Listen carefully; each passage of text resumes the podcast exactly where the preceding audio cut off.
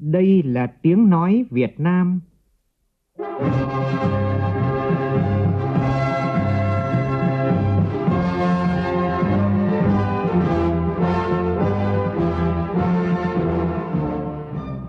là tiếng nói Việt Nam, phát thanh từ Hà Nội, thủ đô nước Cộng hòa xã hội chủ nghĩa Việt Nam.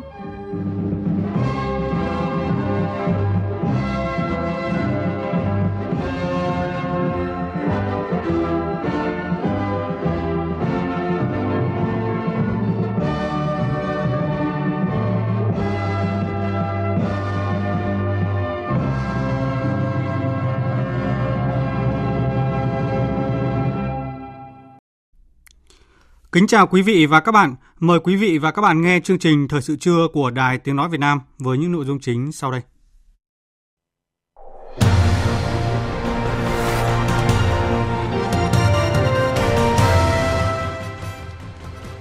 Thanh Hóa tổ chức lễ kỷ niệm 60 năm ngày thiết lập quan hệ ngoại giao Việt Nam Lào, 45 năm ngày ký hiệp ước hữu nghị và hợp tác Việt Nam Lào, 55 năm ngày ký hợp tác hữu nghị Thanh Hóa Hủa Phăn. Bão số 3 áp sát đất liền gây mưa lớn, nguy cơ lũ quét sạt lở đất ở khu vực Bắc Bộ. Các địa phương sẵn sàng ứng phó với bão, tỉnh Quảng Ninh cấm biển từ 12 giờ trưa nay. Bộ Y tế thúc đẩy việc tiêm chủng vaccine COVID-19 trước tình trạng số ca mắc mới đang tăng trở lại. Campuchia hoàn thiện thủ tục đưa 11 người Việt liên quan đến vụ tháo chạy khỏi sòng bài về nước.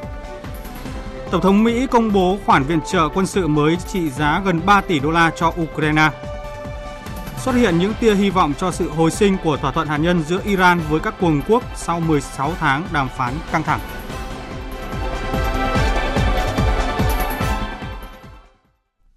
Bây giờ là tin chi tiết. Thưa quý vị và các bạn, tại hội thảo góp ý đề án quy định chức năng nhiệm vụ tổ chức bộ máy của cơ quan Ủy ban Trung ương Mặt trận Tổ quốc Việt Nam diễn ra vào sáng nay, các đại biểu đề nghị phát huy vai trò của Mặt trận Tổ quốc Việt Nam trong xây dựng xã hội dân chủ để nhân dân thực hiện quyền làm chủ và trách nhiệm làm chủ của họ.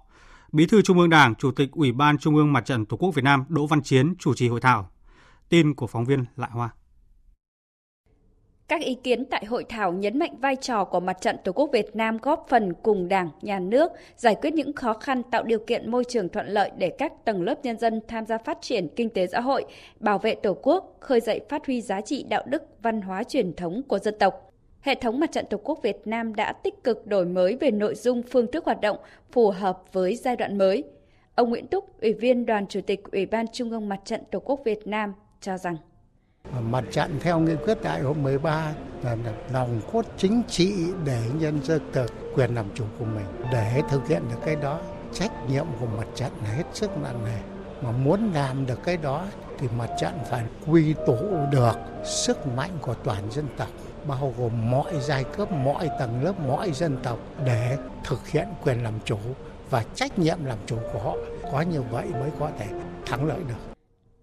cho rằng chất lượng của sức mạnh đại đoàn kết toàn dân tộc bao gồm ba yếu tố là đoàn kết, dân chủ và đồng thuận xã hội. Ông Lê Truyền, nguyên Phó Chủ tịch Ủy ban Trung ương Mặt trận Tổ quốc Việt Nam nhấn mạnh vai trò của Mặt trận Tổ quốc trong xây dựng xã hội dân chủ. Mặt trận Tổ quốc phải tăng cường, phát huy sức mạnh của nhân dân, quyền làm chủ của nhân dân, đảm bảo quyền lực thuộc về nhân dân. Mặt trận phải tham gia xây dựng đảng, mặt trận phải tham gia xây dựng nhà nước, cũng góp phần là xây dựng ngay chính mặt trận Tổ quốc Việt Nam. Mặt trận phát huy cái vai trò mình mang cái tính chất là tham chính, tức là góp phần xây dựng thể chế, hệ thống chính trị của mình. Xây dựng và kiện toàn hệ thống chính trị là chính là từng bước thực hiện xây dựng nền dân chủ xã hội chủ nghĩa ở nước ta. Cho nên là dân chủ này thì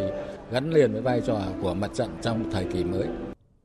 Tại hội thảo, Chủ tịch Ủy ban Trung ương Mặt trận Tổ quốc Việt Nam Đỗ Văn Chiến cho biết, dự kiến tháng 12 năm nay, Bộ Chính trị sẽ xem xét phê duyệt chức năng nhiệm vụ tổ chức bộ máy của cơ quan Ủy ban Trung ương Mặt trận Tổ quốc Việt Nam nhằm khẳng định địa vị chính trị, địa vị pháp lý để Mặt trận Tổ quốc Việt Nam hoàn thành tốt nhiệm vụ là tổ chức liên minh chính trị, liên hiệp tự nguyện dưới sự lãnh đạo của Đảng, đồng thời mong muốn tiếp tục nhận được thêm nhiều ý kiến trách nhiệm tâm huyết xác đáng để hoàn thiện đề án.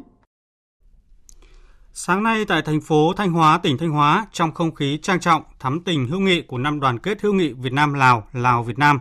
tỉnh Thanh Hóa trọng thể tổ chức lễ kỷ niệm 60 năm ngày thiết lập quan hệ ngoại giao Việt Nam Lào 45 năm ngày ký Hiệp ước hữu nghị và hợp tác Việt Nam-Lào, 55 năm ngày ký Hợp tác hữu nghị Thanh Hóa Hủa Phăn.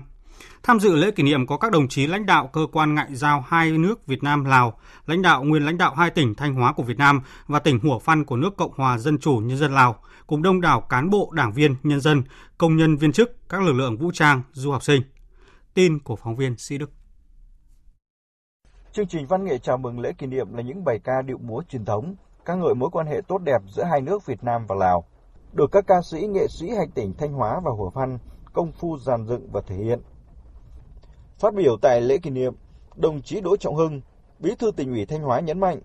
Việt Nam và Lào là hai nước láng giềng gần gũi, núi sông liền một dài, cùng uống chung dòng nước Mekong, cùng tựa lưng vào dãy Trường Sơn hùng vĩ, nhân dân hai nước vốn tương đồng về văn hóa, giàu lòng nhân ái, bang giao hữu nghị, đã xây dựng mối quan hệ đoàn kết, thủy chung, gắn bó lâu đời. Kỷ niệm 60 năm ngày thiết lập và hợp tác Việt Nam Lào 55 năm ngày ký kết hợp tác giữa hai tỉnh Thanh Hóa Hủa Phăn là dịp để mỗi chúng ta cùng nhìn lại trân trọng quá trình đấu tranh cách mạng, tự hào về mối quan hệ hữu nghị vĩ đại,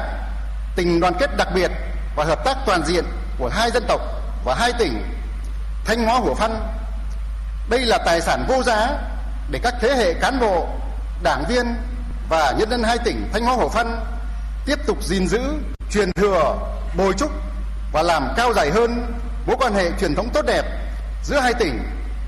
Phát biểu tại buổi lễ, đồng chí Văn Say Pheng Suma, Bí thư tỉnh ủy, tỉnh trưởng tỉnh Hồ Phan khẳng định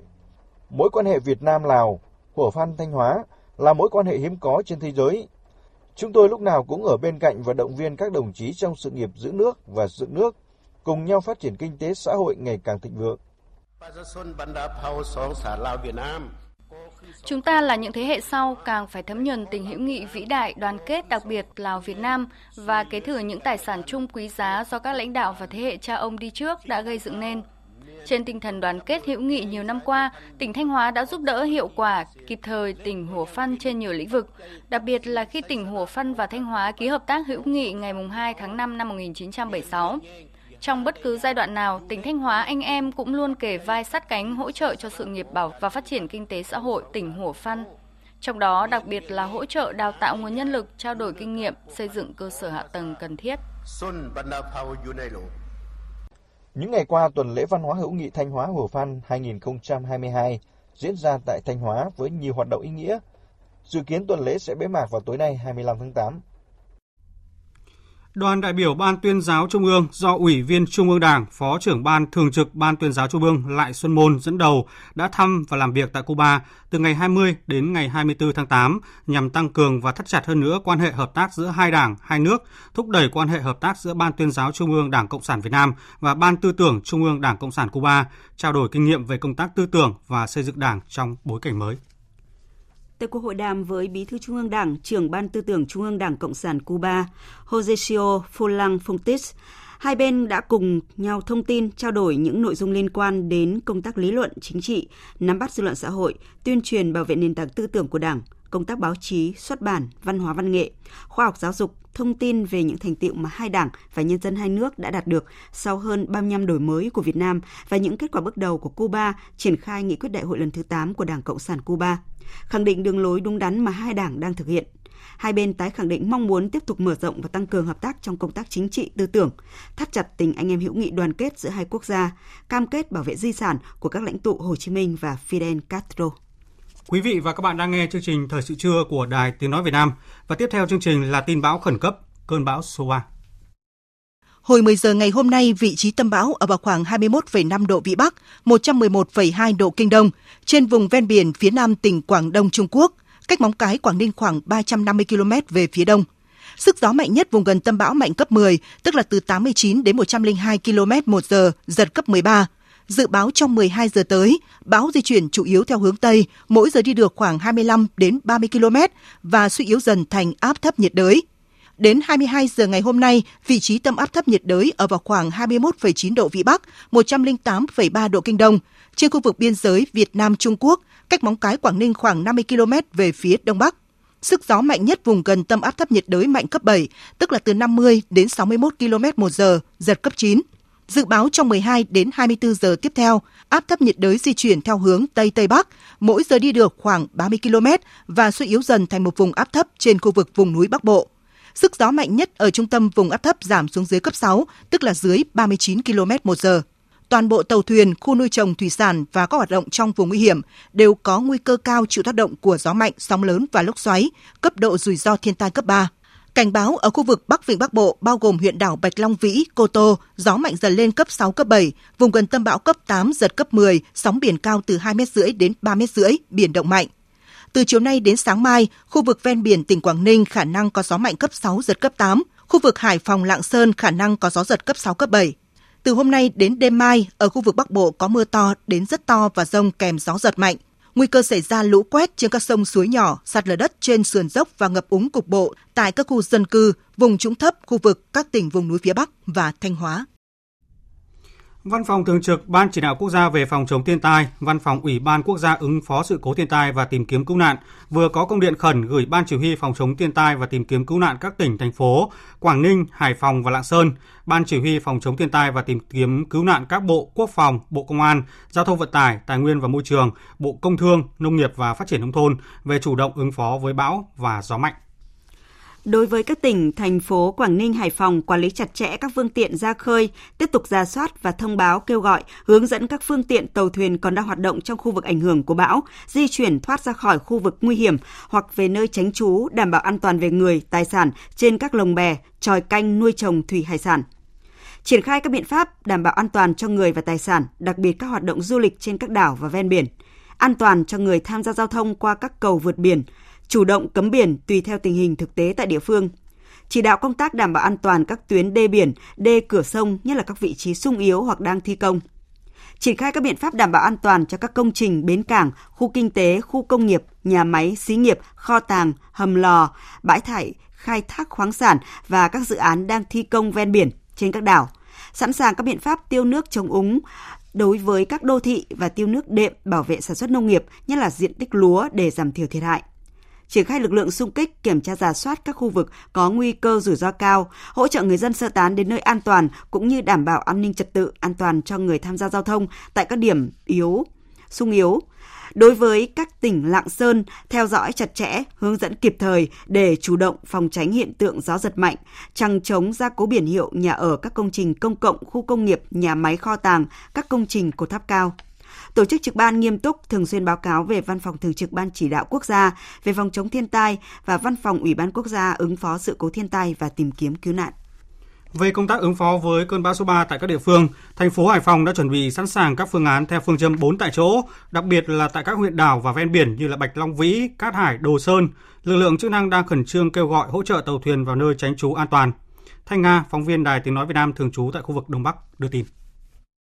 Ủy ban nhân dân thành phố Hải Phòng đã yêu cầu các sở ban ngành thành phố và các quận huyện theo dõi chặt chẽ diễn biến của bão, thông báo cho chủ các phương tiện đang hoạt động trên biển biết vị trí, hướng di chuyển và diễn biến của bão để chủ động phòng tránh, giữ thông tin liên lạc thường xuyên với chủ các phương tiện để xử lý kịp thời các tình huống xấu có thể xảy ra,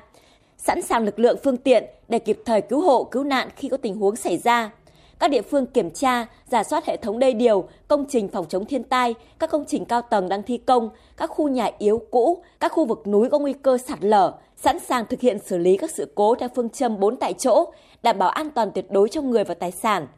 Theo thông tin từ huyện Bạch Long Vĩ, hiện tại đảo đã có gió cấp 3, cấp 4, dự báo chiều tối nay sẽ có gió cấp 5, cấp 6. Ông Đào Minh Đông, Phó Bí thư Thường trực huyện ủy, Phó Chủ tịch Thường trực Ủy ban nhân dân huyện Bạch Long Vĩ cho biết, huyện đảo Bạch Long Vĩ đã chủ động sẵn sàng các phương án ứng phó với bão số 3. Trước tình hình cơn bão số 3 này thì huyện đã chủ động tuyên truyền thông tin về hướng đi của bão và kêu gọi vận động các tàu thuyền chủ động tránh trú bão an toàn. Đối với những phương tiện mà đang hoạt động ngoài biển thì chúng tôi kêu gọi di chuyển về phía đất liền để đảm bảo an toàn. Thứ hai là những phương tiện nào mà không kịp di chuyển thì kêu gọi tránh trú trong âu cảng và trong Vĩ. Đối phương tiện vào trong âu thì đã yêu cầu bà con chẳng chống an toàn và những phương tiện nhỏ không đảm bảo an toàn chúng tôi vận động để đưa lên trên bờ để đảm bảo an toàn cho bà con. Hiện nay thì huyện Mê Kỹ năng chủ động các phương án, lực lượng phương tiện sẵn sàng ứng cứu đối với trường hợp gặp nạn trên biển ảnh hưởng do bão, ứng phó kịp thời phòng chống các tình huống có thể xảy ra đối với bão số 3. Từ 12 giờ hôm nay, tỉnh Quảng Ninh tạm dừng cấp phép các phương tiện thủy ra khơi, tạm ngừng cấp phép cho các phương tiện du lịch biển lưu trú qua đêm tại các điểm du lịch trên biển. Riêng các tàu từ các tuyến đảo về đất liền tránh trú được cho phép hoạt động đến 15 giờ chiều nay. Trước đó, Ủy ban nhân dân tỉnh Quảng Ninh đã có công điện về việc chủ động ứng phó bão số 3, trọng tâm là khu vực biển từ Vân Đồn, Cô Tô, Móng Cái và mưa lũ tại các khu vực vùng núi. Yêu cầu các ngành, đơn vị địa phương liên quan theo dõi chặt chẽ diễn biến của bão, ra soát số tàu thuyền, đặc biệt là tàu xa bờ để thông báo cho các chủ phương tiện chủ động phòng tránh không đi vào vùng nguy hiểm.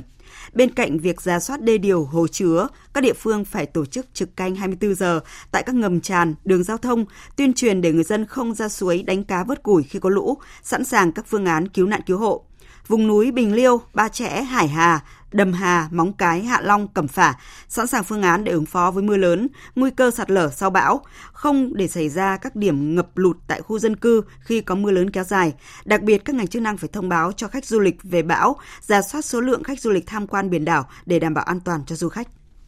Nằm trong khu vực dự báo sẽ có mưa lớn do ảnh hưởng của bão số 3, tỉnh Bắc Cạn cũng đã sẵn sàng các phương án ứng phó với nguy cơ lũ quét và sạt lở đất. Tin của phóng viên Công luận. Tại tỉnh Bắc Cạn, dự báo từ chiều nay 25 tháng 8 sẽ có mưa to đến rất to trên diện rộng, với lượng mưa có thể lên đến 200 mm trên một đợt.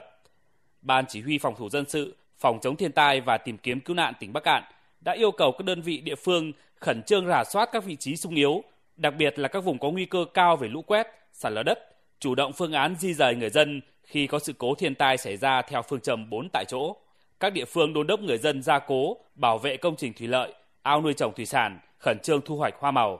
Do điều kiện địa hình đồi núi dốc, Bắc Cạn cũng có hàng trăm điểm có nguy cơ sạt lở trên các tuyến giao thông.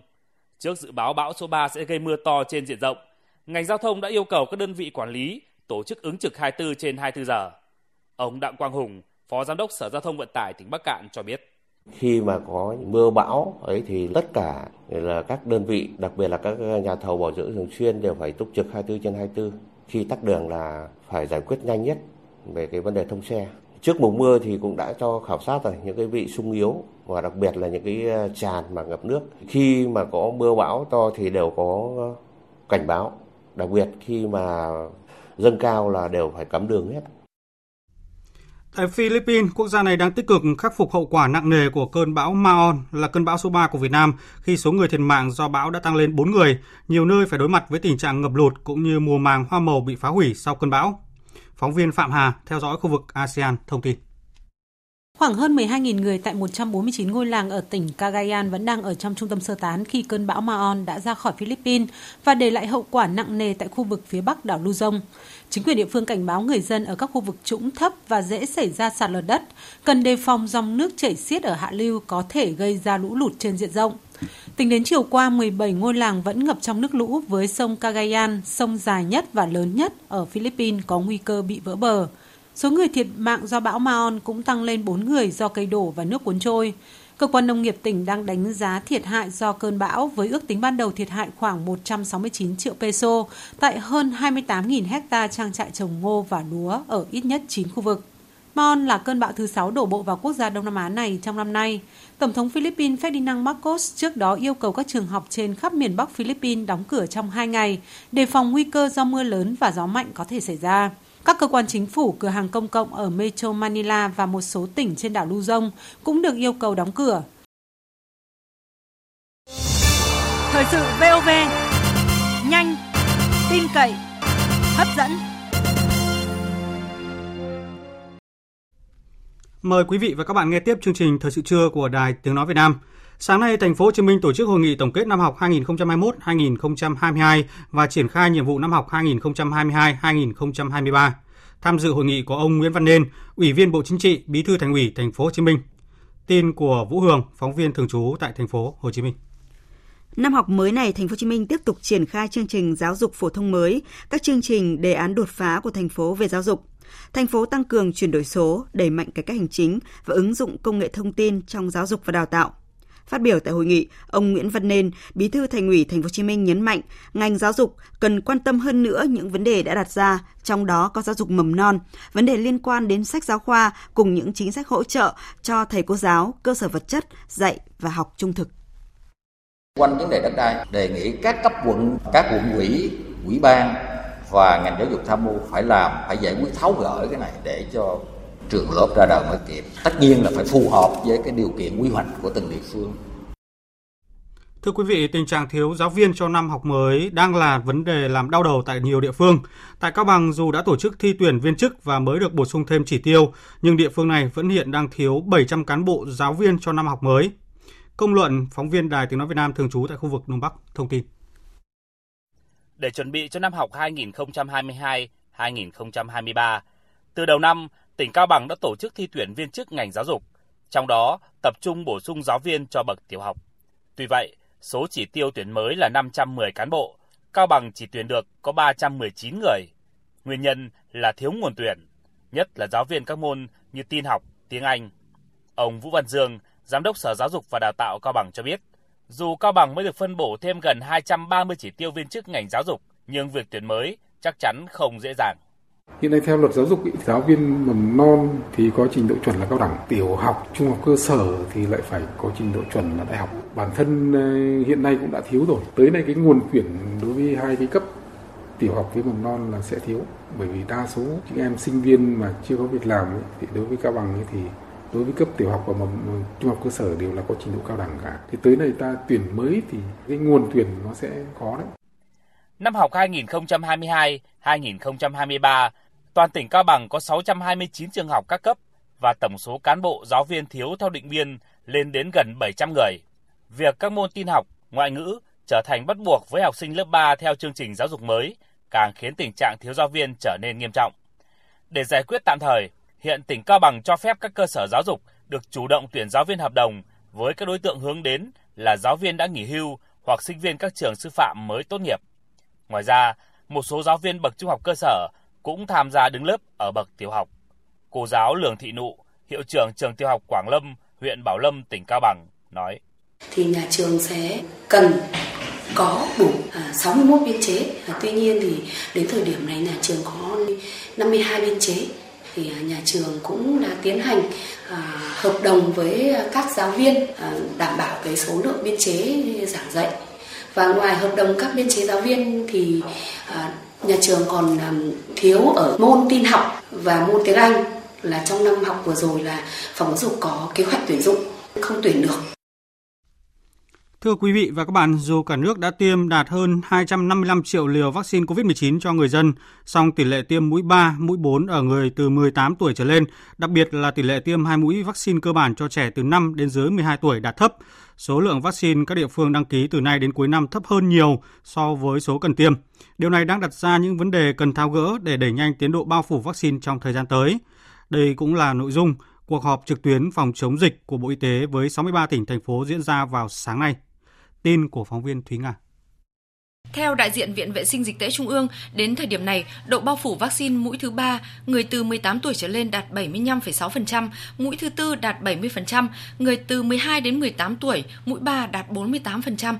Đặc biệt với nhóm trẻ từ 5 đến dưới 12 tuổi, tỷ lệ tiêm mũi 1 đạt 80%, mũi 2 mới đạt 51%, trong đó có nhiều tỉnh thành phố có tỷ lệ tiêm mũi 2 thấp dưới 40% như Hà Nội, thành phố Hồ Chí Minh, Đà Nẵng, Đắk Lắk, Khánh Hòa. Hiện các địa phương đang tiếp tục đăng ký số lượng sử dụng vaccine từ nay đến cuối năm với tổng số lượng khoảng hơn 21 triệu liều, thấp hơn nhiều so với các đối tượng chưa được tiêm. Điều này dẫn tới công tác dự báo dự trữ vaccine gặp khó khăn, bị động.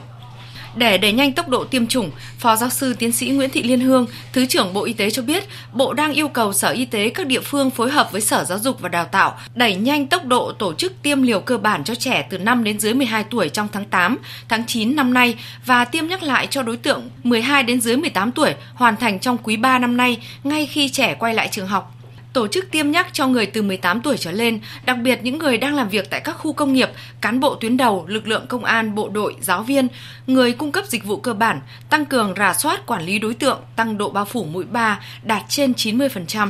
Những cái tỉnh mà đã đạt uh, từ 80% trở lên thì cũng cố gắng đạt uh, mục tiêu của tỉnh. Tại tôi cũng biết là các tỉnh thì rất là nhiều tỉnh đặt ra những mục tiêu đạt là 90 đến 95% thì chúng ta cùng nhau cố gắng nỗ lực và để mà có thể là đạt được cái mục tiêu thì tôi cũng đề nghị là các cái tỉnh mà có tỷ lệ tiêm thấp thì chúng ta cũng nghiên cứu thành lập à, các cái tổ công tác à, liên ngành trong đó à, ngành y tế làm vai trò nòng cốt để tiến hành đảm bảo tiêm an toàn, cung cấp đầy đủ vaccine. Ngành giáo dục đào tạo thì tiếp tục vận động học sinh cũng như phụ huynh học sinh đưa con em đến các cái điểm tiêm chủng để đảm bảo tiêm cho các cái cháu. Về nguồn cung vaccine, theo dự kiến vào tháng 9 tới, Việt Nam sẽ tiếp nhận 7,8 triệu liều vaccine viện trợ cho người từ 12 tuổi trở lên, trong đó có 1,2 triệu liều Pfizer từ COVAX, 4,2 triệu liều Pfizer từ chính phủ Australia qua UNICEF, 2,36 triệu liều AstraZeneca từ VNVC.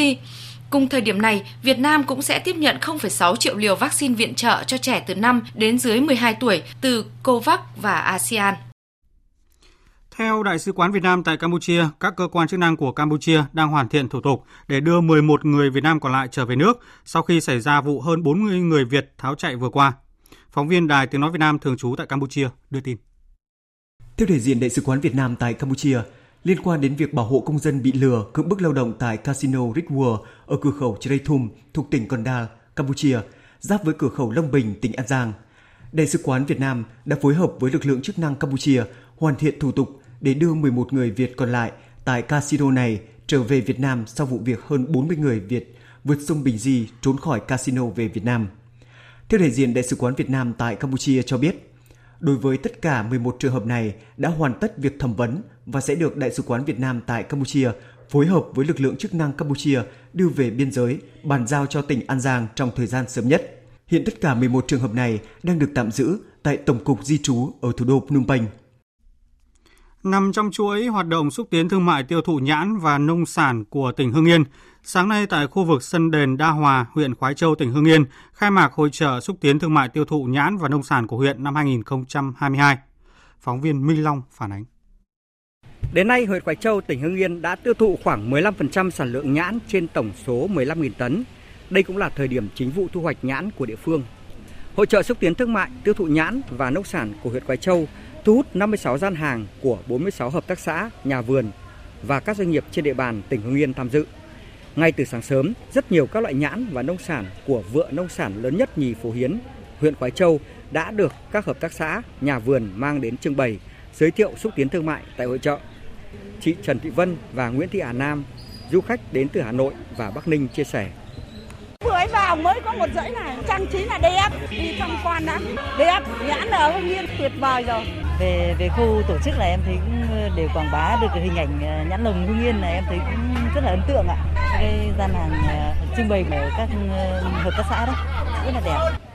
Ông Phạm Xuân Thắng, Chủ tịch Ủy ban dân huyện Khói Châu khẳng định xúc tiến thương mại tiêu thụ nhãn và nông sản năm 2022 nhằm mục đích tiếp tục quảng bá, giới thiệu sản phẩm nhãn và nông sản đặc trưng là thế mạnh của huyện tới người tiêu dùng, đồng thời khẳng định vị trí nông sản của huyện Khói Châu trên thị trường trong nước và quốc tế. Nhân dân huyện Khói Châu hoàn toàn có thể thực hiện các ước mơ giữ gìn truyền thống nông nghiệp và thu nhập cao, bền vững trong những năm tới. Thông qua hội trợ lần này, huyện Khói Châu hy vọng rằng các sản phẩm nông sản nói chung, sản phẩm nhãn của huyện Khói Châu nói riêng được quảng bá rộng rãi, kết nối thông tin với nhiều doanh nghiệp đầu mối, các nhà phân phối, siêu thị trong và ngoài nước. Huyện Khói Châu hy vọng rằng sẽ có nhiều đơn vị doanh nghiệp sẽ kết nối, tìm hiểu và làm việc trực tiếp với các hợp tác xã, tổ hợp tác, trang trại, nhà vườn trên địa bàn huyện để tiến tới ký kết hợp đồng tiêu thụ sản phẩm nông nghiệp nói chung và sản phẩm nhãn quả tươi nói riêng giúp nhân dân của huyện, đồng thời tham quan, trải nghiệm các điểm văn hóa, du lịch của huyện. Dịp này, đại diện các hợp tác xã, nhà vườn trồng nhãn đã ký kết hợp đồng, biên bản ghi nhớ hợp tác, giao thương với các doanh nghiệp tiêu thụ nhãn và nông sản năm 2022 của huyện Quảng Châu. Thưa quý vị, dù được quy hoạch với vai trò vị thế quan trọng cũng như mức tăng trưởng tốt, song khu vực cái mép thị vải của tỉnh Bà Rịa Vũng Tàu chưa có cơ chế đặc biệt để phát triển nhằm đáp ứng kỳ vọng của các nhà đầu tư, khách hàng. Theo các chuyên gia, để đạt được mục tiêu trở thành cảng trung chuyển quốc tế, Bà Rịa Vũng Tàu cần đẩy nhanh phát triển hệ thống hạ tầng giao thông, hạ tầng logistics. Phản ánh của phóng viên Lưu Sơn, thường trú tại thành phố Hồ Chí Minh. Khu vực cái mép thị vải của Bà Rịa Vũng Tàu được xác định là cửa ngõ của hàng hóa đi quốc tế, có thể tiếp nhận thế hệ tàu lớn nhất thế giới trọng tải lên đến 250.000 tấn. Hiện cụm cảng còn dư địa để phát triển logistics rất tốt là cái mép hạ. Theo ông Phạm Anh Tuấn, Phó Tổng Giám đốc Công ty Cổ phần Tư vấn Thiết kế Cảng Kỹ thuật Biển. Đến năm 2030, lượng hàng hóa về cái mép sẽ đứng đầu khu vực phía Nam. Do đó, việc đầu tư mạnh mẽ cho khu vực này không chỉ phát triển cho Bà Rịa Vũng Tàu, mà cho cả vùng trọng điểm phía Nam trong tương lai. Bởi vì nó rất thuận lợi, nó tiếp nhận được cái tàu lớn. Chúng ta không phải trung chuyển qua Singapore hay là Hồng Kông, mà có thể đi trực tiếp từ đây ra châu Âu hay là Mỹ. Thì chúng ta sẽ giảm cái chi phí vận tải cho hàng hóa mà nâng cao cái cạnh tranh hàng hóa của Việt Nam. Thì rõ ràng là việc mà phát triển mạnh cái cái mép thủy vải thì nó sẽ tốt cho toàn vùng để tiếp nhận tàu là đi biển xa và thực hiện cái trung chuyển quốc tế. Theo quyết định 1579 năm 2021 của Thủ tướng Chính phủ, cái mép thị vải đã được phê duyệt là một trong hai cảng đặc biệt cùng với cảng Hải Phòng trong hệ thống cảng biển Việt Nam. Đáp ứng thông quan lượng hàng hóa từ 1.140 đến 1.423 triệu tấn, trong đó hàng container từ 38 đến 47 triệu tiêu. Bộ Giao thông Vận tải cũng xác định cái mép thị vải là cụm cảng được kỳ vọng rất lớn với cơ hội rộng mở khi hàng loạt dự án đường cao tốc được xem xét triển khai như Biên Hòa Vũng Tàu, đường vành đai 3, 4 thành phố Hồ Chí Minh, đường cao tốc Bến Lức Long Thành, cao tốc thành phố Hồ Chí Minh trơn Thành qua Bình Dương và Bình Phước, cao tốc thành phố Hồ Chí Minh Một Bài. Những dự án giao thông kết nối chính là lực đẩy để cái mép thị vải phát huy tiềm năng thế mạnh để trở thành cảng trung chuyển quốc tế theo ông Trần Thượng Chí, Giám đốc Sở Giao thông Vận tải tỉnh Bà Rịa Vũng Tàu, tỉnh đã kiến nghị Bộ Giao thông Vận tải sớm nghiên cứu báo cáo tiền khả thi dự án đường sắt Biên Hòa Vũng Tàu đoạn từ huyện Trảng Bơm đến Cái Mép Thị Vải. Nếu mà nói về giao thông để phát triển hệ thống cảng thì phải đầu tư cái hệ thống đường sắt Biên Hòa Vũng Tàu về căn cơ mới có thể là giải quyết được bài toán logistics trong quy hoạch giai đoạn đầu sẽ là vận tải hàng hóa trước cái đoạn từ Trảng Bơm cho đến thị vải.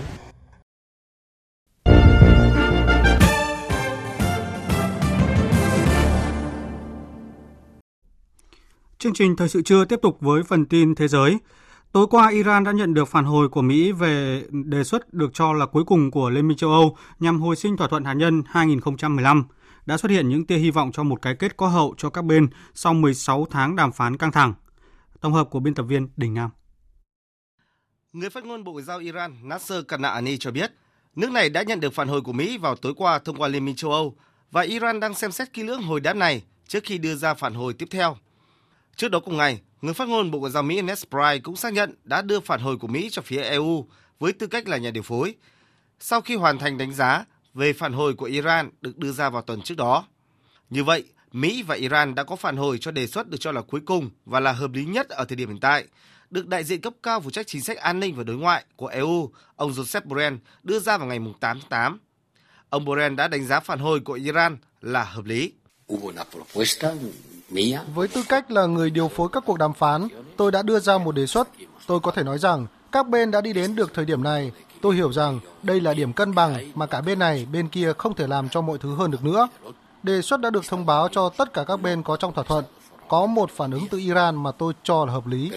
Estamos esperando su respuesta. Còn Iran cũng cho mình đã chứng tỏ được sự linh hoạt trong đàm phán, dù khẳng định những lợi ích cốt lõi của quốc gia này là không thể bỏ qua. Bộ Ngoại giao Mỹ cũng đánh giá đang nhìn rõ những bước tiến bộ đạt được sau 16 tháng đàm phán gián tiếp với Iran dưới sự điều phối của châu Âu. Hiện chưa rõ chính xác phản hồi cụ thể của Iran là gì, hay hồi đáp hôm qua của Mỹ liệu có tích cực hay không. Song thế giới rất mong chờ thỏa thuận hạt nhân Iran được hồi sinh – để các mối đe dọa về hạt nhân trên thế giới được giảm bớt. Tổng thống Mỹ Joe Biden vừa công bố khoản viện trợ quân sự mới trị giá gần 3 tỷ đô la cho Ukraine trong bối cảnh cuộc xung đột giữa Nga và Ukraine đã kéo dài sang tháng thứ bảy. Theo thông báo của Mỹ, khoản viện trợ quân sự mới nhất trong khuôn khổ sáng kiến hỗ trợ an ninh cho Ukraine sẽ giúp nước này có thêm các loại vũ khí như hệ thống phòng không, pháo binh và đạn dược, máy bay không người lái và nhiều loại vũ khí trang bị khác – Giới quân sự cho rằng các loại vũ khí trang bị mới này sẽ giúp cho Ukraine tăng cường khả năng phòng thủ trước quân đội Nga. Thưa quý vị, nguồn cung khí đốt ngày càng bị thắt chặt khiến giá tăng cao, thời tiết nắng nóng gây ra hạn hán khiến các nhà máy điện hạt nhân không đủ nước làm mát. Tất cả những điều này đang buộc châu Âu phải tiến hành nhiều biện pháp tiết kiệm nhằm cố gắng kiềm chế cuộc khủng hoảng năng lượng đang đe dọa đẩy khu vực này vào suy thoái. Tổng hợp của biên tập viên Đài Tiếng Nói Việt Nam.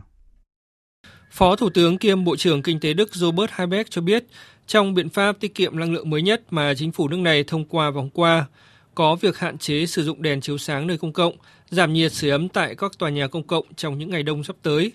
Những biện pháp này hy vọng sẽ cắt giảm được từ 2 đến 2,5% lượng khí đốt sử dụng. Dự kiến những quy định mới sẽ áp dụng trong 6 tháng để giúp nền kinh tế Đức tránh nguy cơ bị gián đoạn trong mùa đông, thời điểm các hộ gia đình sử dụng khí đốt để sưởi và nhu cầu năng lượng tăng cao. Những biện pháp mà chính phủ đang áp dụng nhằm thoát dần khỏi sự phụ thuộc vào nguồn khí đốt của Nga. Để đạt được điều này, ngoài việc thực thi chính sách tiết kiệm năng lượng, chúng tôi cũng đang lắp đặt hai nhà ga tiếp nhận khí đốt tự nhiên hóa lỏng trên bờ biển Bắc để giúp tăng cường dự trữ khí đốt cho những tháng mùa đông. Trong khi đó, Thụy Sĩ đã đặt mục tiêu tự nguyện tiết kiệm 15% lượng khí đốt sử dụng trong mùa đông tới. Trước đó, nhiều nước châu Âu như Pháp, Hà Lan, Tây Ban Nha hay Italia đều ban hành những quy định về việc tiết kiệm năng lượng như quy định giới hạn về sưởi ấm và làm mát trong các tòa nhà công cộng, hạn chế chiếu sáng điện tại nơi công cộng. Bộ trưởng Năng lượng Tây Ban Nha Teresa Ribera nói. Chúng tôi muốn khi điều hòa nhiệt độ hoặc hệ thống sưởi đang bật, cửa của các tòa nhà, khuôn viên đều phải được đóng kín nhằm tránh lãng phí điện. Điều này đòi hỏi các tòa nhà phải được trang bị hệ thống cửa khép kín trước ngày 30 tháng 9 năm nay. Các bước đi mới này của châu Âu được xem là nỗ lực chung mà EU hy vọng có thể giúp các nước thành viên vượt qua khủng hoảng năng lượng do Nga giảm nguồn cung khí đốt. Chính phủ Trung Quốc vừa công bố thêm 19 chính sách nhằm đối phó với các thách thức kinh tế như là thời tiết khắc nghiệt và thị trường bất động sản suy yếu trong nỗ lực mới nhất thúc đẩy sự phục hồi của nền kinh tế lớn thứ hai thế giới hiện đang phải vật lộn với các đợt nắng nóng kỷ lục, sự tái bùng phát của Covid-19 và tâm lý thị trường đi xuống. Bích Thuận, phóng viên Đài Tiếng Nói Việt Nam thường trú tại Bắc Kinh, đưa tin. Gói kích thích bổ sung nhằm củng cố nền tảng phục hồi kinh tế gồm 19 chính sách và biện pháp đã được Trung Quốc đưa ra trong cuộc họp của Thường trực Quốc vụ viện, tức chính phủ nước này, tổ chức ngày 24 tháng 8 dưới sự chủ trì của Thủ tướng Lý Khắc Cường. 19 chính sách mới bao gồm việc bổ sung hơn 300 tỷ nhân dân tệ, tức gần 43,7 tỷ đô la Mỹ cho các công cụ tài chính chính sách, trong đó bao gồm việc hỗ trợ các doanh nghiệp điện trung ương phát hành 200 tỷ nhân dân tệ trái phiếu và phân bổ 10 tỷ nhân dân tệ trợ cấp vật tư nông nghiệp giúp đối phó với hạn hán. Gói chính sách mới cũng bao gồm việc phê duyệt một loạt các dự án cơ sở hạ tầng mới và triển khai các biện pháp hỗ trợ phát triển đối với doanh nghiệp tư nhân và kinh tế nền tảng, tăng cường tài lực vật lực để đối phó với hạn hán thiên tai.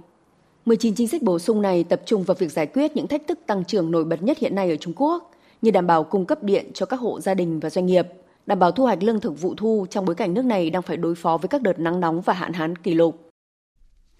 Hãng Apple vừa gửi giấy mời thông báo về sự kiện được người tiêu dùng mong đợi, đó là lễ ra mắt điện thoại iPhone 14 và đồng hồ Apple Watch Series 8 sẽ diễn ra vào ngày 7 tháng 9 tới. Trong sự kiện này thì hãng Apple dự kiến sẽ công bố một số thay đổi lớn đối với sản phẩm quan trọng nhất. Chiếc điện thoại iPhone 14, các cập nhật mới nhất dòng iPhone 14 bao gồm những thay đổi về cách đặt tên và kích thước. Màn hình của iPhone 14 và iPhone 14 Pro sẽ có kích thước 6,1 inch, trong khi đó màn hình của iPhone 14 Max và iPhone 14 Pro Max sẽ có kích thước 6,7 inch. Apple cũng dự kiến sẽ không sản xuất các dòng điện thoại có màn hình cỡ nhỏ. Và cũng trong sự kiện này, hãng Apple sẽ công bố chiếc đồng hồ Apple Watch Series 8.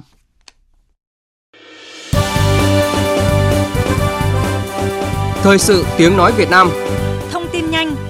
Bình luận sâu Tương tác đa chiều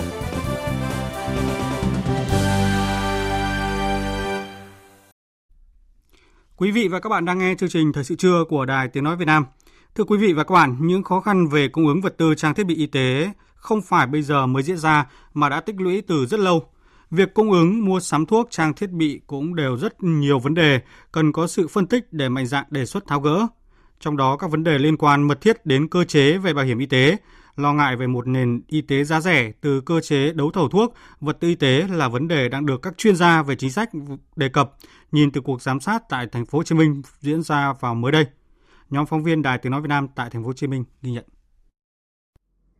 Theo bà Phạm Khánh Phong Lan, Ủy viên Ủy ban xã hội của Quốc hội, thành phố Hồ Chí Minh có vai trò vị trí quan trọng đóng góp cho y tế của đất nước. Tất cả các chính sách, cơ chế thử nghiệm đều thực hiện ở đây. Thế nhưng một thực tế đáng buồn là cả ba chân kiền của ngành y tế, từ dự phòng, điều trị cho tới cung ứng đều đang ở trong tình trạng tan nát. Bây giờ nếu không thay đổi từ cách nhìn nhận, cơ chế, chủ trương thì sẽ không kìm hãm được sự tan nát này. Về lĩnh vực y tế dự phòng, ngành y tế đã có những phân tích rất sâu, nhưng đối với hệ thống điều trị, sự đại ngộ đối với nhân viên y tế, cơ chế tự chủ có phát huy được chất xám. Cùng với đó, việc cung ứng thuốc, mua sắm trang thiết bị, vật tư y tế đều tồn tại nhiều vấn đề, cần có sự phân tích và đề xuất phương án tháo gỡ. Tất cả đều liên quan mật thiết tới cơ chế của bảo hiểm y tế. Bà Phạm Khánh Phong Lan thắc mắc, liệu cơ chế bảo hiểm y tế của chúng ta đặt mục tiêu cao nhất là cơ chế tài chính nhiều người lo cho một người để đạt hiệu quả điều trị cao nhất cho bệnh nhân, hay đặt mục tiêu cao nhất là làm sao không vỡ quỹ bảo hiểm y tế? Muốn không vỡ như quỹ bảo hiểm y tế thì nó cũng như một doanh nghiệp, tức là nó có đầu thu và đầu chi thì chúng ta phải tăng thu và giảm chi. Rõ ràng tăng thu thì khó quá, vượt ngoài tầm của các anh chị. Thu mình không làm gì được, cuối cùng mình có một cách là mình siết chi cho nó chăng nhất. Và thành phố Hồ Chí Minh là cái nơi phải chịu cái siết chi này nhiều năm liền. Ủy viên Ủy ban xã hội của Quốc hội Phạm Khánh Phong Lan đặt vấn đề liệu Sở Y tế thành phố Hồ Chí Minh có dám đề xuất học tập mô hình của cả nước, tức là không đấu thầu, cùng với đó quy về một mối cả mua sắm lẫn bảo hiểm y tế, giao toàn bộ nguồn quỹ cho ngành y tế sử dụng phù hợp với quy định của Bộ Y tế. Nếu Sở Y tế thí điểm ở một vài bệnh viện, vài địa phương thì sẽ tiết kiệm hơn, sẽ đạt được mục tiêu cao nhất là phục vụ tốt cho người bệnh. Thực tế hiện nay, tại thành phố Hồ Chí Minh, số người mua bảo hiểm y tế rất nhiều, nhưng số bệnh nhân vào bệnh viện từ chối khám chữa bệnh bằng bảo hiểm y tế cũng nhiều. Về tình trạng thiếu thuốc và vật tư y tế, bà Lan cho rằng đây là vấn đề tồn tại hàng năm, cộng với tác động khách quan của dịch bệnh khiến tình hình trầm trọng hơn chứ không phải lỗi của thành phố Hồ Chí Minh.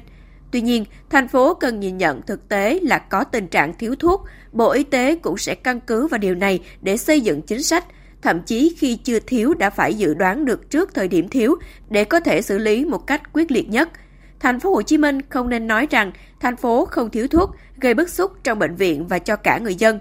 Liên quan đến vấn đề đấu thầu thuốc và vật tư y tế, ông Tăng Chí Thượng, giám đốc Sở Y tế thành phố Hồ Chí Minh cho rằng nếu vĩ mô không định hướng đến chất lượng mà cứ chăm chăm vào mua thuốc với giá thấp nhất thì nguy cơ sẽ thành nền y tế giá rẻ.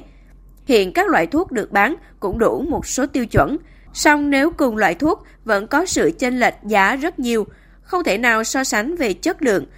Thuốc phải đấu thầu thôi, nhưng mà đấu thầu để ra cái thuốc có chất lượng mà giá hợp lý, chỉ cần thay đổi câu đó thôi.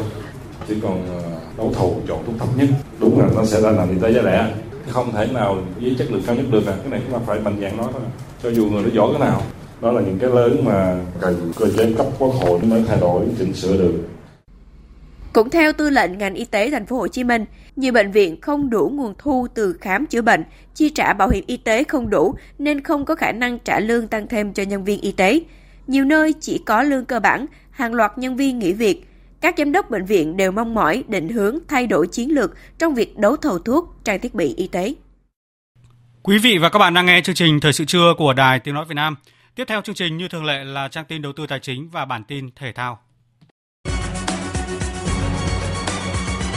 Trang tin đầu tư tài chính.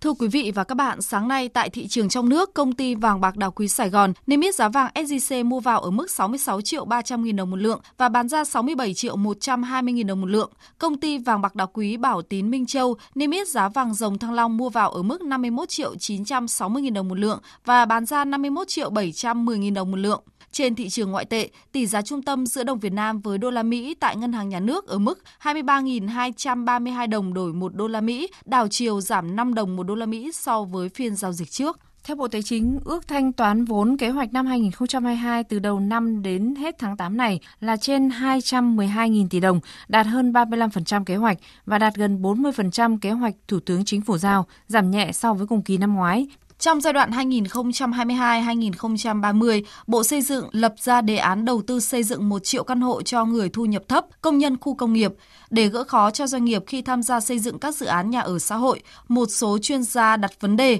cần phải quy hoạch khu vực riêng để lập dự án xây dựng nhà ở xã hội cho thuê, bán với giá phù hợp với người có thu nhập trung bình thấp. Trên thị trường chứng khoán, phiên giao dịch sáng nay thay đổi đáng chú ý nhất là nếu nhà đầu tư khớp lệnh sẽ nhận được chứng khoán tiền trước 13 giờ ngày 29 tháng 8, ngày T cộng 2 để có thể thực hiện mua bán chứng khoán trong phiên giao dịch chiều cùng ngày. Với diễn biến thị trường, VN Index sớm đã tăng khá nhanh, Kết thúc phiên giao dịch sáng nay, VN Index đạt 1.282,79 điểm, còn HNX Index đạt 301,72 điểm. Thưa quý vị và các bạn, thời gian vừa qua trên các trang mạng xã hội, đầu tư chứng khoán quốc tế đang được thổi phồng như một hình thức đầu tư tài chính hấp dẫn. Do đó, nhiều người nhẹ dạ cả tin những lời hứa hẹn lợi nhuận cao, rủi ro thấp. rút tiền dễ và phí môi giới không đáng kể đã đầu tư và thua lỗ hàng trăm triệu đồng. Phóng viên Đài Tiếng Nói Việt Nam thông tin về những cảnh báo lừa đảo đầu tư chứng khoán từ các chuyên gia chứng khoán, nhà đầu tư cần lưu ý. Theo số liệu của Tổng cục Thống kê, trong năm ngoái, thị trường chứng khoán Việt Nam ghi nhận nhiều kỷ lục mới khi VN Index chạm mốc 1.500 điểm. Làn sóng gia nhập của nhà đầu tư tăng cao. Nhiều nhà đầu tư mới tiếp cận thị trường chứng khoán tăng 47,3% so với cuối năm 2020. Từ đó cũng đã xuất hiện một số đối tượng lợi dụng các diễn đàn để tung tin đồn, phát tán tài liệu giả mạo, thông tin không đúng sự thật nhằm mục đích lôi kéo, xúi dục nhà đầu tư mua bán chứng khoán. Chị Đặng Thu Hương ở Hà Nội, một nạn nhân bị mời chào đầu tư chứng khoán cho biết. Cách đây không lâu thì tôi có liên tục bị một người đàn ông xưng là nhân viên giao dịch của sàn chứng khoán quốc tế DKChase mời tham gia vào sàn giao dịch chứng khoán quốc tế này. Sau đó thì anh ta lại chủ động mời tôi vào nhóm Zalo do chính anh ấy làm trưởng nhóm. Bên cạnh đấy thì anh ấy cũng hứa hẹn rằng là sẽ giúp tôi mua được số cổ phiếu ở trên sàn chứng khoán quốc tế đó với giá là rẻ hơn 50 lần so với giá niêm yết trên thị trường. Sau một thời gian thì tôi thấy là không gỡ lại được vốn mà tôi đã quyết định là dừng việc đầu tư lại và liên hệ với anh ta để tìm phương án là lấy lại số tiền gốc ban đầu. Tuy nhiên khi mà tôi gọi điện nhắn tin thì anh ta đã chặn số của tôi và từ đó không liên hệ được nữa. Thủ đoạn của các đối tượng lừa đảo này vô cùng tinh vi. Chúng làm con dấu giả, ký vào biên bản cam kết với công ty sở tại ở nước ngoài để khách hàng an tâm nạp vốn. Khi người dân tra trên Google, các công ty này vẫn có địa chỉ, mã số thuế đầy đủ,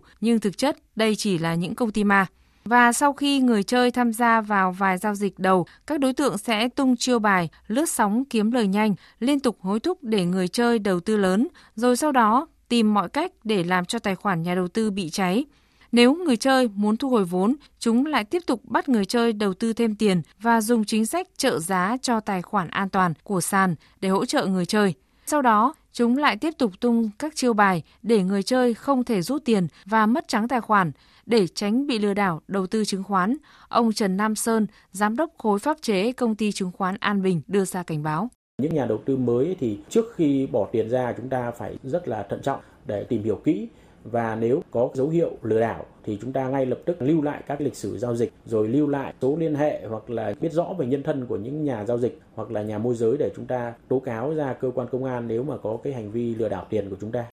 Chuyên gia chứng khoán Lê Ngọc Nam, giám đốc phân tích đầu tư công ty chứng khoán Tân Việt khuyến nghị nhà đầu tư Nhà đầu tư muốn giao dịch chứng khoán thì bắt buộc phải thông qua các công ty chứng khoán, đó là các trung gian tài chính. Do đó thì việc ký kết hợp đồng với công ty chứng khoán hay là mở tài khoản hay là các cái website chính thức của các công ty chứng khoán thì hiện tại đã có rồi và nhà đầu tư cần phải kiểm tra lại các thông tin một cách cẩn trọng trước khi thực hiện các nghiệp vụ chuyển tiền.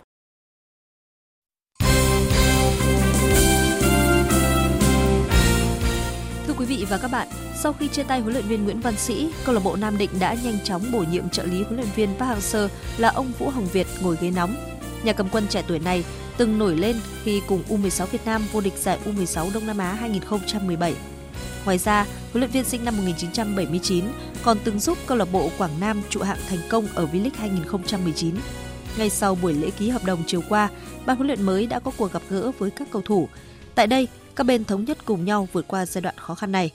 Huấn luyện viên Vũ Hồng Việt chia sẻ. Sau khi mà xem lại những cái trận đấu của Nam Định rồi phân tích, kể cả những cái, kể cả điểm số của Nam Định hiện tại thì cũng rất là khó khăn thì ờ, mà tôi nghĩ là tôi thích thích cái cái sự khó khăn đấy và tôi ờ, thích cái sự ờ, áp lực nếu mà chúng ta mà vượt qua được cái áp lực đấy, vượt qua sự khó khăn đấy thì nó là một cái hạnh phúc rất là lớn nhận nhiệm vụ khi chỉ còn 3 ngày để chuẩn bị cho trận đấu đầu tiên để đòi hỏi sự thay đổi trong lối chơi là điều không dễ. Sự thay đổi đầu tiên mà huấn luyện viên Vũ Hồng Việt hướng tới lại đến từ yếu tố tinh thần. Đấy như ờ, lãnh đạo cũng giao chỉ tiêu là, là trụ hạng Đấy thì tôi cũng sẽ cố gắng sẽ thay đổi nhưng mà không không phải là thay đổi một ừ, sớm một chiều được. Cái triết lý bóng đá của tôi là vẫn là kiểm soát bóng và tấn công. Trước mắt thì à, cuối tuần này chúng tôi gặp SHB Đà Nẵng thì à, làm sao à, chúng tôi đặt mục tiêu là phải giành chiến thắng, nhất là thi đấu trên sân nhà.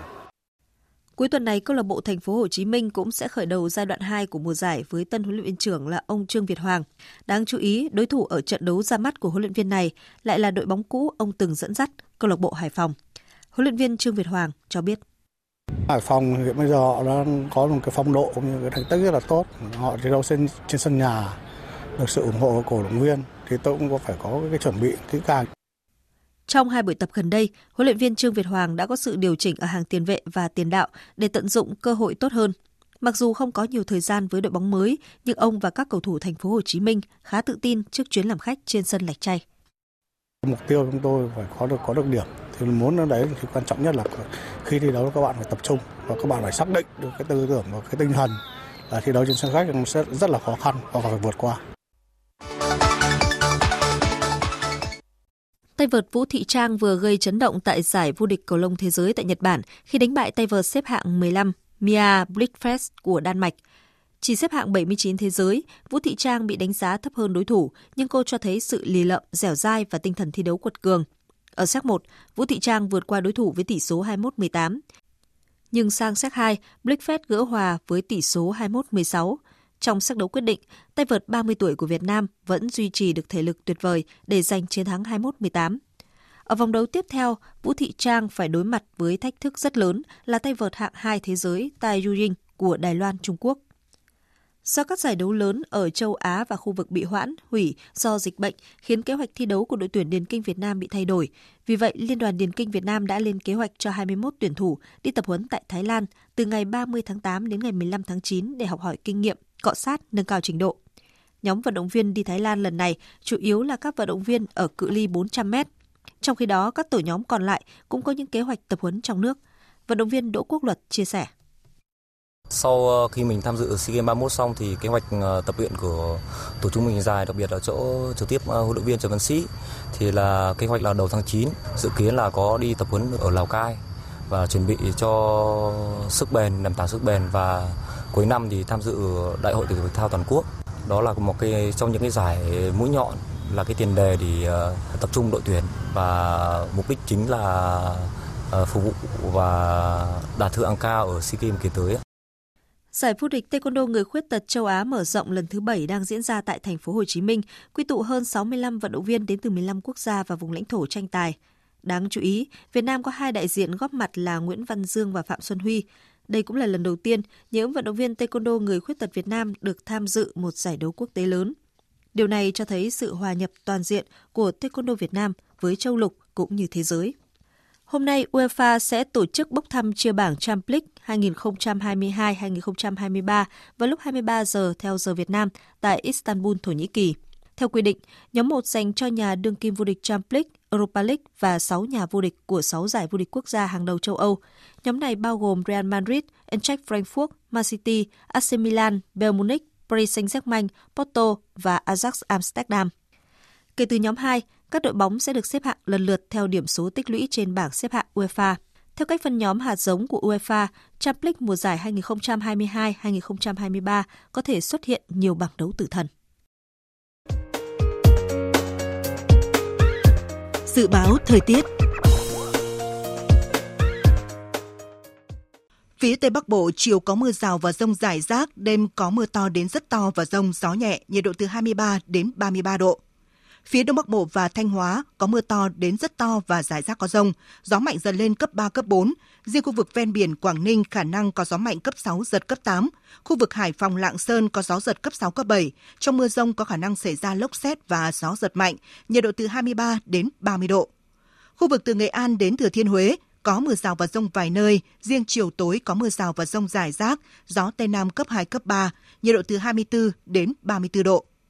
Khu vực từ Đà Nẵng đến Bình Thuận, chiều nắng, chiều tối có mưa rào và rông rải rác, cục bộ có mưa to, đêm có mưa rào và rông vài nơi, gió Tây Nam cấp 2, cấp 3, nhiệt độ từ 25 đến 34 độ. Tây Nguyên có mưa rào và rông vài nơi, riêng chiều tối và tối có mưa rào và rải rác có rông, cục bộ có mưa to, gió Tây Nam cấp 2, cấp 3, nhiệt độ từ 20 đến 30 độ. Nam Bộ có mưa rào và rông vài nơi, riêng chiều tối và tối có mưa rào và rải rác có rông, cục bộ có mưa to, gió Tây Nam cấp 2, cấp 3, nhiệt độ từ 23 đến 33 độ.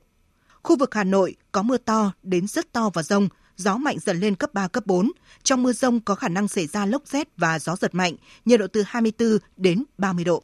Dự báo thời tiết biển, Bắc Vịnh Bắc Bộ có mưa bão, gió mạnh dần lên cấp 6, cấp 7, vùng gần tâm bão cấp 8, giật cấp 10, biển động mạnh.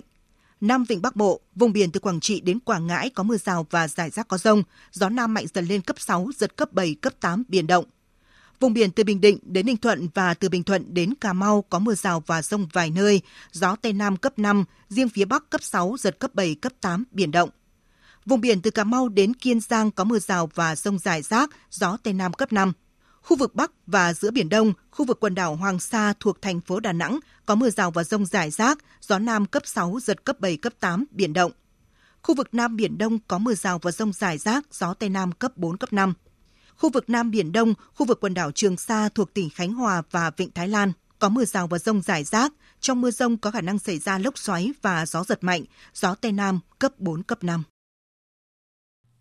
Trước khi kết thúc chương trình Thời sự trưa, chúng tôi tóm lược một số tin chính đã phát trong chương trình. Sáng nay tại thành phố Thanh Hóa, tỉnh Thanh Hóa trọng thể tổ chức lễ kỷ niệm 60 năm ngày thiết lập quan hệ ngoại giao Việt Nam Lào, 45 năm ngày ký hiệp ước hữu nghị và hợp tác Việt Nam Lào, 55 năm ngày ký hợp tác hữu nghị Thanh Hóa của Phan. Văn phòng Thường trực Ban Chỉ đạo Quốc gia về phòng chống thiên tai, Văn phòng Ủy ban Quốc gia ứng phó sự cố thiên tai và tìm kiếm cứu nạn có công điện khẩn gửi Ban Chỉ huy phòng chống thiên tai và tìm kiếm cứu nạn các tỉnh thành phố Quảng Ninh, Hải Phòng và Lạng Sơn, Ban Chỉ huy phòng chống thiên tai và tìm kiếm cứu nạn các bộ Quốc phòng, Công an, Giao thông vận tải, Tài nguyên và Môi trường, Bộ Công Thương, Nông nghiệp và Phát triển nông thôn về chủ động ứng phó với bão số 3, mưa lớn và gió mạnh. Các địa phương sẵn sàng ứng phó với bão, tỉnh Quảng Ninh cấm biển từ 12 giờ trưa nay. Đã xuất hiện những tia hy vọng cho một cái kết có hậu giữa các bên sau 16 tháng đàm phán thỏa thuận hạt nhân Iran khi tối qua Iran xác nhận đã nhận được phản hồi của Mỹ đối với đề xuất được cho là cuối cùng của Liên minh châu Âu. Đại diện của Mỹ xác nhận những phản hồi của Iran là hợp lý. Nguồn cung khí đốt ngày càng bị thắt chặt khiến giá tăng cao, thời tiết nắng nóng gây hạn hán khiến các nhà máy điện hạt nhân không đủ nước làm mát. Tất cả những điều này đang buộc châu Âu phải tiến hành nhiều biện pháp tiết kiệm điện nhằm cố gắng kiềm chế cuộc khủng hoảng năng lượng đang đe dọa đẩy khu vực này vào suy thoái. Đến đây chúng tôi kết thúc chương trình Thời sự trưa của Đài Tiếng Nói Việt Nam. Chương trình hôm nay do các biên tập viên Duy Quyền, Minh Châu, Thu Hòa tổ chức biên soạn và thực hiện, cùng sự tham gia của kỹ thuật viên Nguyễn Mến, chịu trách nhiệm nội dung Nguyễn Thị Hàng Nga. Cảm ơn quý vị đã quan tâm lắng nghe. Kính chào và hẹn gặp lại.